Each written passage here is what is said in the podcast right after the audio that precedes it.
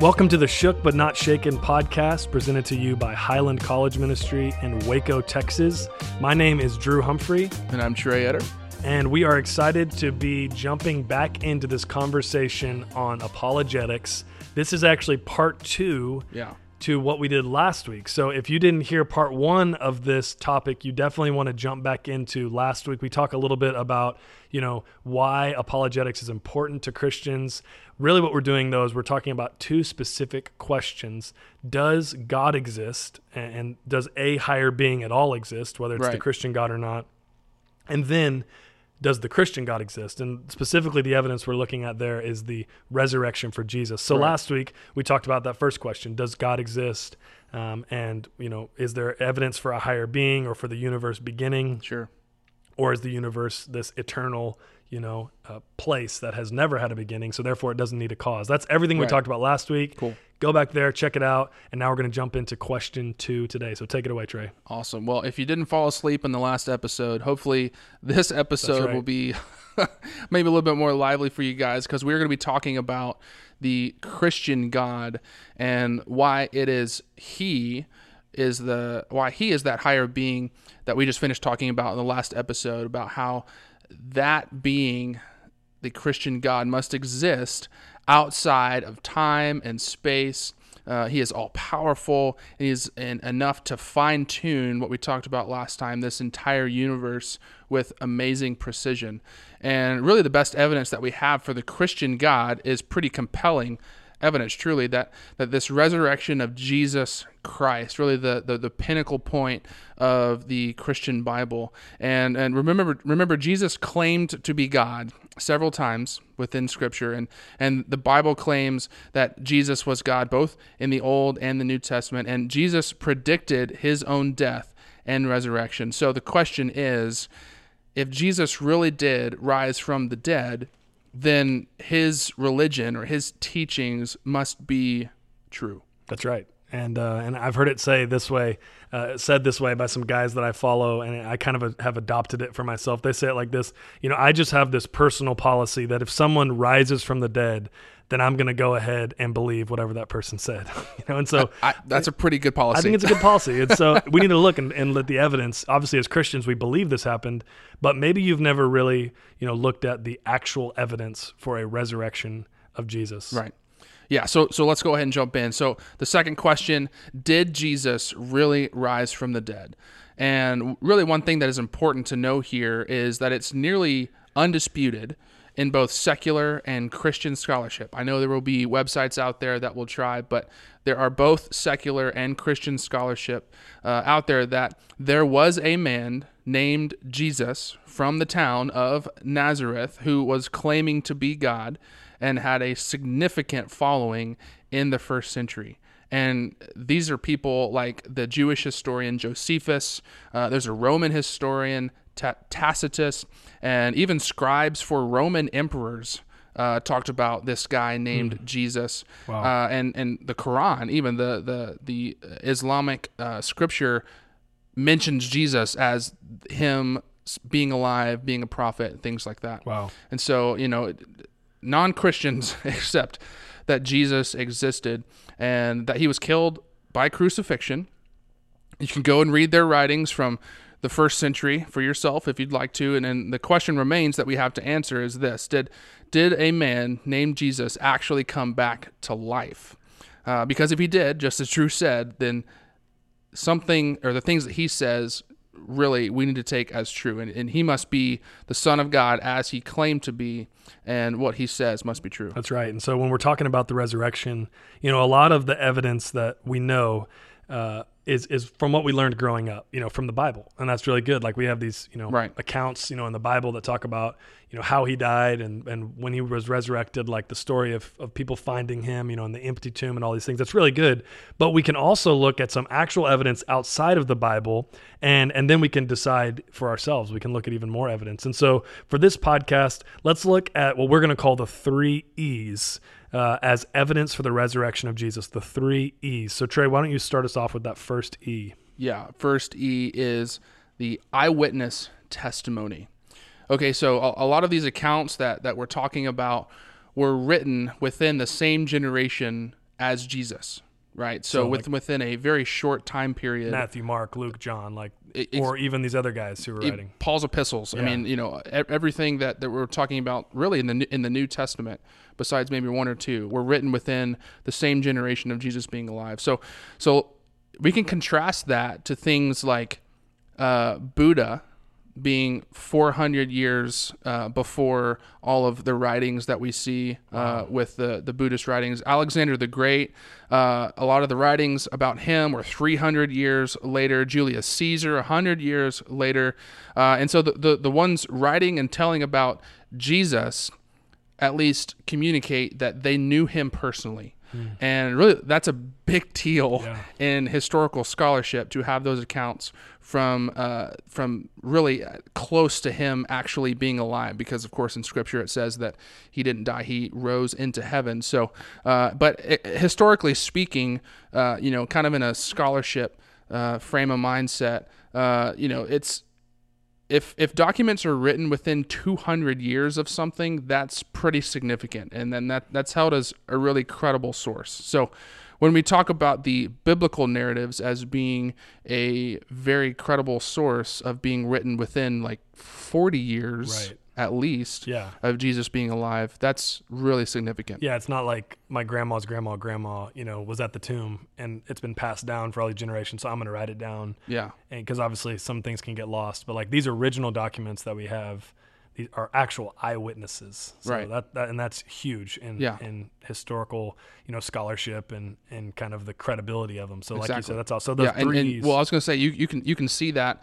in the Dead Sea Scrolls. oh yeah. right? That's so right. that's that's a uh, an exhibit that's been going around the entire world Hmm. of these original documents that were found in these clay jars in a hillside in the Middle East, and th- those are pretty compelling to again prove the biblical narrative to be to be true. That's awesome. So the three E's first one, eyewitness testimony. The second one is the embarrassing testimony. So embarrassing testimony. If you're gonna, here, here's kind of the central question that sets up the embarrassing question uh, testimony. Uh, if you're gonna ma- make something up, like if you're gonna lie about something, why would you lie about it this way? Yeah. You know, and I love this question because Yeah. you know, uh, um, maybe someone who's critical of these first century Christians, they may say like, "Oh, these guys just made it up. Like they, you know, they did this." And so the question is, if you're going to make it up, like, why would they do it the way that they did it? You know, Yeah. and because honestly, if you read through the Gospels, like, it's just hilarious how many how many times these these guys, the main characters who are supposedly quote unquote making this up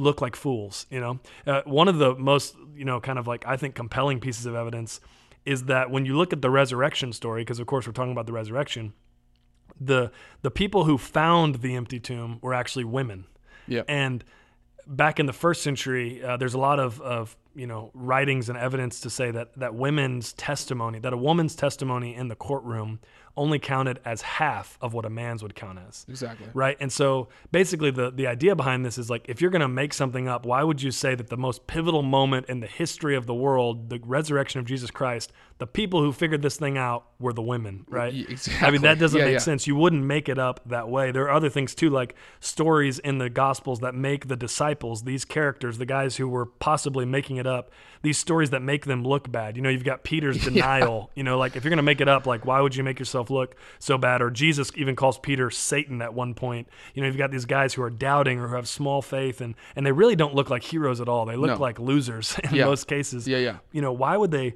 do it this basically you know uh, the last thing i'll say on this piece is that you know if they're going to conjure up some lie it, you know it would be important for them to get their story straight you know Exactly. but if you've Yeah. read through the four gospels there's actually a lot of times where like things are sort of told out of, in different orders Mm-hmm. um, you know and, and it's almost like d- almost different tellings of the same story you know and for a lot of people that it might actually be evidence that you know that these are lies you know because it's like hey why would you you know why would you have these different kind of competing ideas Right. of when these events happened but usually in a courtroom uh, that actually can be you know evidence that something really did happen because Exactly. if a group of people were making up a lie they would come together and they'd get their story straight right but if someone's just writing an account or giving a testimony of what they saw happen a lot of times people remember it in different orders right? Exactly. Yeah. and so um, there's these sort of ideas like called uh, undesigned coincidences, you know, sort of a thing where it's like people just have these like like coincidences of of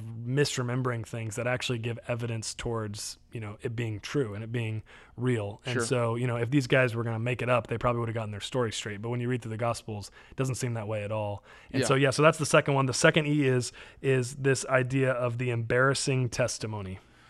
Yeah, so the third E is the excruciating testimony, and uh, if you don't want to, you know, listen to some of the more gruesome points of this one, you can maybe fast forward about thirty seconds or so. But uh, so this excruciating testimony, I mean, these eyewitnesses, namely the disciples, and you know all those who were brought into their uh, kind of discipleship fold, they died horrific deaths for their belief right? So these people who looked foolish based off their stories, who you know were telling that women said everything uh, based off the resurrection, and who didn't get their stories straight, went all the way through and died because of their testimony, right? So, for example, uh, Peter was crucified upside down.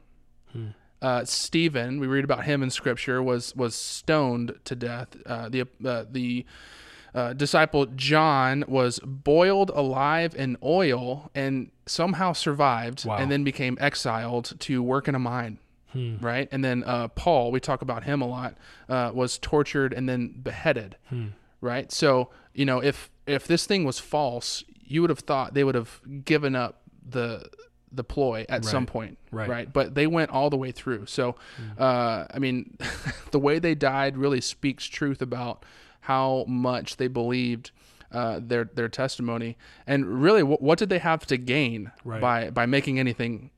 You know, I mean, it's they already had they had faith in something that was truly amazing, Right. and that faith compelled them enough to continue spreading that story about Jesus all the way through to dying incredible deaths. Right. I mean, they they already had like a Jewish religion. Yeah. You know, like they didn't need a religion, and this certainly didn't give them power. If anything, they lost power. You know, Yeah, because of it. and this. they weren't like gaining money, right? Right. I mean, you hear a lot today. You want to you want to earn money, Right. create a religion. Exactly. And it's like, I mean, none of those things were happening, you know. And, and one thing that often I've heard people say about this excruci- excruciating testimony piece is that, you know, someone might die for something that you think is true, right? Like you and I, we believe that that Christianity is true. So if someone, you know, was basically saying, I'm going to kill you if you say that Jesus rose from the dead, you know, hopefully in our faith, and it would be strong enough to say, okay, like I believe this to the point where whatever you do to me, I would never go back on my God. Right. And so we might die for something we think is true,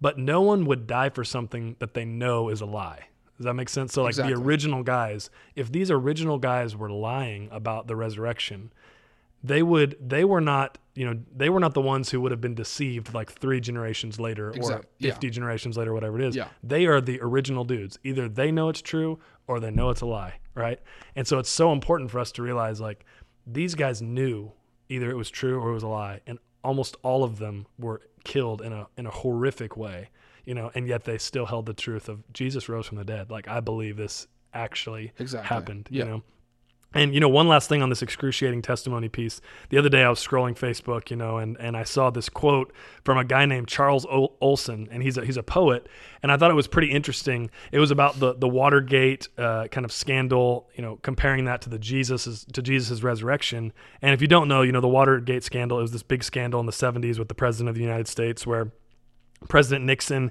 he was caught in this cover up attempt, and they got caught, like I said, and basically he ended up resigning over this as president of the United States. And uh, bas- what this quote said from this guy named Charles Olson, you can Google it. It says this: It says, "I know the resurrection is a fact, and Watergate proved it to me. How? Because twelve men testified that they had seen Jesus raised from the dead, and then they proclaimed that truth for over forty years, never denying it once." Every one of them was beaten, tortured, stoned, and put in prison, but they would not have endured that if it wasn't true. Watergate, it, it involved 12 of the most powerful men in the entire world, and they couldn't keep alive for three weeks. So you're telling me the apostles could keep alive for 40 years? Yeah. Absolutely impossible. Yeah. You know, I love that quote because it's just so true. Like, how many times have, when you know something is a lie, you know, you yourself started this lie, like the pressure gets to you and you're like, okay, it's a lie. You know? Right. Yeah. Yeah. I'm out. I'm These out. guys were under the most pressure, you know, and they were the ones saying that Jesus rose from the dead. Do whatever you want to me. Yeah. Jesus rose from the dead. Like Yeah. that, I'm getting goosebumps just talking No, about that it's right now. insane. I mean, you know, and you can even say, well, they just got too far and they couldn't go back. Right. But they were thrown in prison several times and then came out and then continued Over going. and over and then they were beaten up and stoned several times and then came out and then kept going. So, Wow. you know, like it's not like they finally came to the point where they're like, okay, I, I'm not getting out. There's no other way. I'm just going to keep going. They had Wow. several chances Wow. Mm. to to fess up and they didn't. So, it's crazy. Yeah. So there, there's some other evidence as well. We're just kind of kind of rapid fire through these. Uh, so the first one is called the Paul factor. So again, undisputed by both secular and Christian historians that this guy Paul existed and went from being this Jewish leader that was persecuting Christians Right. to a Christian basically overnight. We read about him on the road to Damascus, and uh, you know he was persecuting Christians, you know, leading them basically to their death, and then really just does a complete 180, becomes a church planter, becomes a uh, a mentor to several different church planters and pastors, and then ultimately, as we mentioned before, becomes a martyr after an encounter with Right. with Jesus. Yeah, I mean, he's just totally persecuted and just like, I mean, yeah, we, it's, it's, it's just crazy just that this guy's life would pivot, you know, and Yeah. just like that, like overnight. What could do that? What would compel someone to go from killing Christians to becoming Christians and being willing to be put in prison and stoned and, you know, killed and do all these things? And like, what would yeah, compel him? and never stop. it never stop. It's Yeah. just crazy. So that's the first one, rapid fire, the Paul factor. The second rapid fire reason for the resurrection is something called the Jerusalem factor. Yeah. The Jerusalem factor is this idea that Christianity actually began in Jerusalem, which is this city over there where Jesus was doing a lot of his ministry. It's where Jesus was crucified, it's where he was buried, and also where he was resurrected. And um, so basically, the Jer- Jerusalem factor says this if this event was untrue, if Jesus didn't raise from the dead, then simply all they would have had to have do- done in that city was show the body of Jesus and the lie would have stopped. It could have never spread to the world. Now here we sit on the other side of the world from Jerusalem, and, and we're believing it and talking about it 2,000 Yeah. years later. Yeah. So all they had to do was was keep it inside the city, you know, and say, "Oh, this is just some gossip. This isn't true. It's a lie." It's just to show the body of Jesus. But of course, they couldn't do that. They didn't. Yeah. And so it, it spread outside of Jerusalem. So Paul factor number one, Jerusalem factor number three. Give us that third rapid fire reason. Trey. Yeah, I, I- really like this one too because it's called the uh, the enemy's testimony, and uh, so we, we can read about this in Matthew 28. So, but but similarly to kind of what we're talking about, the, the first response of the enemies of the resurrection, namely the guards and the Roman emperor and things like that, is to not produce a body. Hmm. But to claim that the disciples stole the body, right? So essentially, that implies that the body was actually gone. It had to be gone because Right. their first response was, Yeah. they you It- stole it." It's right. So so again, kind of like what you were talking about, Drew. Is I mean, if if they really wanted to quell this, what they considered this insurrection of these new Christian believers, I mean, I mean, truly, the Roman Empire persecuted Christians hardcore. Right. And if they wanted it to stop, then they could have just said, "We have the body right here," Right. We found it. but they couldn't. This right? guy, this disciple, gave us the body. He told us where he buried it. But Yeah. like all these guys, no matter how much pain they went through, suffering, trials, literal death, like nobody could give up a body. Why? Because there because it was no gone. body. Yeah, and so even the enemy said, "It's gone." Wow. Which it, it that's compelling for me. It least. is. Oh yeah, for sure. And I mean, there you have. it. I mean, that's that's you've got the three E's like we talked about earlier. We've got the Paul factor, the Jerusalem factor, the the enemy's testimony. And so, like we said in the last podcast, you might have gone from an atheist to an agnostic. And then, if you really believe this idea of the resurrection, then you go from an agnostic who says, "Oh, there's probably a higher being, but I don't know which one it is." To now a Christian, which is saying like, "Hey, Jesus raised from the dead. There's real evidence to suggest it, you know, and and therefore he must be God." Yeah. And, and yeah, so Welcome to the family. exactly. Welcome to the family. And honestly, like there's real evidence out there uh, that suggests that God is real and that the Christian God is real. And it's such an important thing for us to know. It's such an important part of our faith, not just to go to church because that's where we grew up going, Right. but to be like, I have actually looked at the evidence and I believe that Jesus raised from the dead, and therefore the Christian God is real and I should follow him. And so you know, maybe you're listening to this podcast and you're not a Christian. Maybe someone, you know, sent this to you and shared it to you and said, like, you know, okay, like maybe I should listen to this. I, I want to ask you this question Why are you not a Christian? Is it because maybe you think that Christianity and science are enemies? Hopefully, we talked about that, um, you know, in the last episode, part one. You know, is Christianity and science are those enemies? Is it because you think the idea of God creating the universe or, or Jesus raising from the dead, this must just be some sort of fairy tale? I mean, why are you not a Christian? Uh, that's a question that all of us need to to wrestle with if you're not a believer. Have you ever honestly looked into the evidence? Uh, because many people would say that it actually takes more faith to be an atheist than it takes to be a Christian if you honestly look at the evidence. That there's so much compelling evidence to to suggest that Jesus raised from the dead or that a higher being exists and of course we believe that being the Christian God exists that it takes more faith. There's more unknown to being an atheist than to being a Christian. So why aren't you a Christian? That's my challenge to you if you're not a Christian today.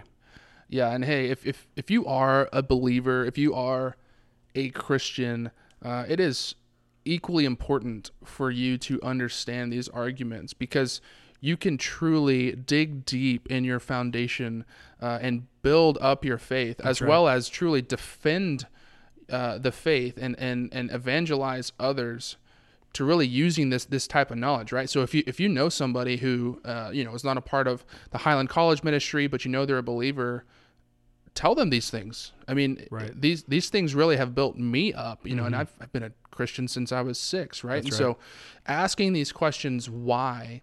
Why do I believe what I believe? Right. So, you know, you, you hear a sermon on Sunday and our, our pastor John would, would say it, it's a good thing to just ask, okay, you know, what he said is great, but but why is it true? Why why right. should I believe mm. what he is saying? And and when you dig deep and when you really study this up and you ask these questions, truly your faith is so much deeper. It is. Uh, than than where you started from, and it is okay. Hear me. It is okay to ask, why do I believe what I believe? Exactly, and you know, of course, it's important, you know, to remember that things like God's word you know are important to this conversation. Like this is not superseding what the bible says. This is not extra evidence that you have to have on top of things before you can be a believer. We believe in the sufficiency of scripture. Yeah. You know we believe that what the bible says is actually true. We just believe it's so true that there's evidence to show it outside of the Bible, even. It's not only contained in the pages of a book. Exactly. But it's so true. And then, of course, it's important to remember our own testimony, you know, of experiencing God, that we all have a testimony, if we're a believer, experiencing God. And, and that's probably the most compelling evidence for his existence. How has God changed your life? Hmm. Like, what are the ways that you look different because of God? Like, that is a real, true, compelling evidence for God's existence, not just, you know, the three E's or the things we talked about in the last podcast, not just what you see on a page in a Bible, but what is God doing in your life? That's real evidence. Exactly. And there's a there's a famous Christian writer and leader named Bob Goff, and, and he said it this way, and I remember hearing this a couple years ago and it stuck with me. He said, Jesus doesn't need us to be his lawyer.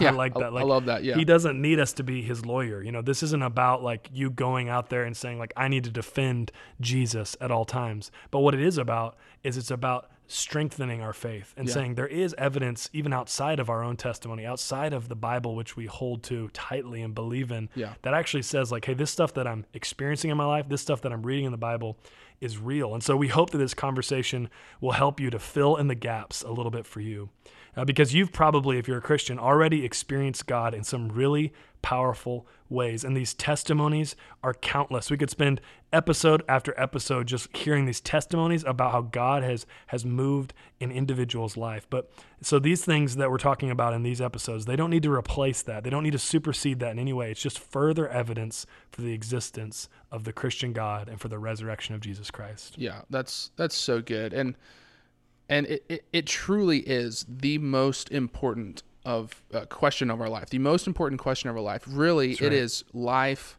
or death hmm. does god exist and we've given those evidences hmm. and this christian god that we've talked about have i given my life to him and it, this is something that we literally cannot avoid That's because right. there there will come a day and I, I- don't mean this at any any way to, to be a scare tactic, but there there will be a day when we will stand before God to give an, an account of our lives. That's right. And I pray that, you know, if you're listening to this podcast, I pray that he will say, Well done, good and faithful servant. Hmm. And I pray that he does not say, I never knew you. Right.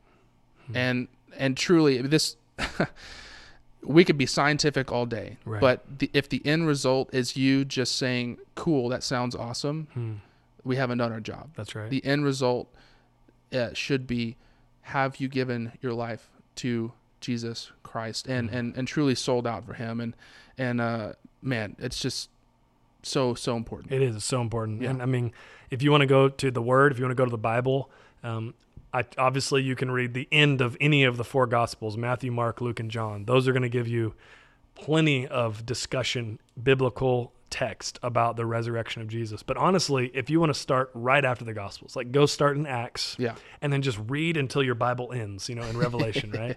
You're going to basically read about not just that the resurrection happened. Of course, that exists at the end of every gospel, but what effect does the resurrection have Exactly. on a person? A regular old person like you and me, Trey, like the listener today. Yeah. And the whole, I mean, from Acts 1 all the way to the end of Revelation, it's just story after story after story of the resurrected Jesus completely changing people's lives. and completely changing communities That's right. Yeah. I mean it's yeah it's just incredible to see you know the, you talk about Romans and Corinthians and Galatians I mean he's just so into you know the church just being on fire That's and, right. and It is. staying true to the faith and so it's just amazing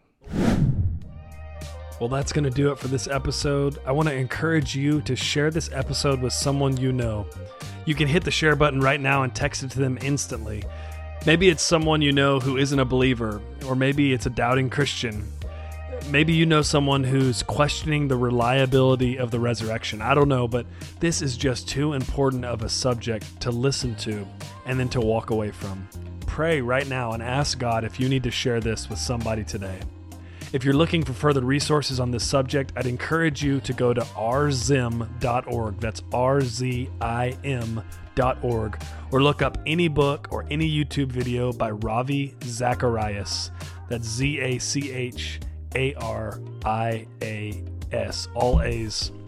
Ravi is someone who speaks all over the world defending the faith among some of the world's smartest minds, and honestly, you might have even seen him at a Passion conference in the last few years. You could also look up a book called The Case for the Resurrection of Jesus by Gary Habermas. This is a great in depth look on these questions about Jesus' resurrection. Much of our episode today and the content that we talked about came from this book, and there's so much more to see. And lastly, I point you again back to a trustworthy voice in Frank Turek, T U R E K, of Cross Examined Ministries. Google his website, Cross Examined, or find him on YouTube. Read this book or, listen to the audiobook. I don't have enough faith to be an atheist. I don't have enough faith to be an atheist. It's truly a life changing book that I believe every believer should read. Well, I pray you can take hope in this word today. Whatever you're going through, whatever your questions are, remember what Hebrews 12 tells you. If you are in Christ, you may be shook, but you can't be shaken. See you next time.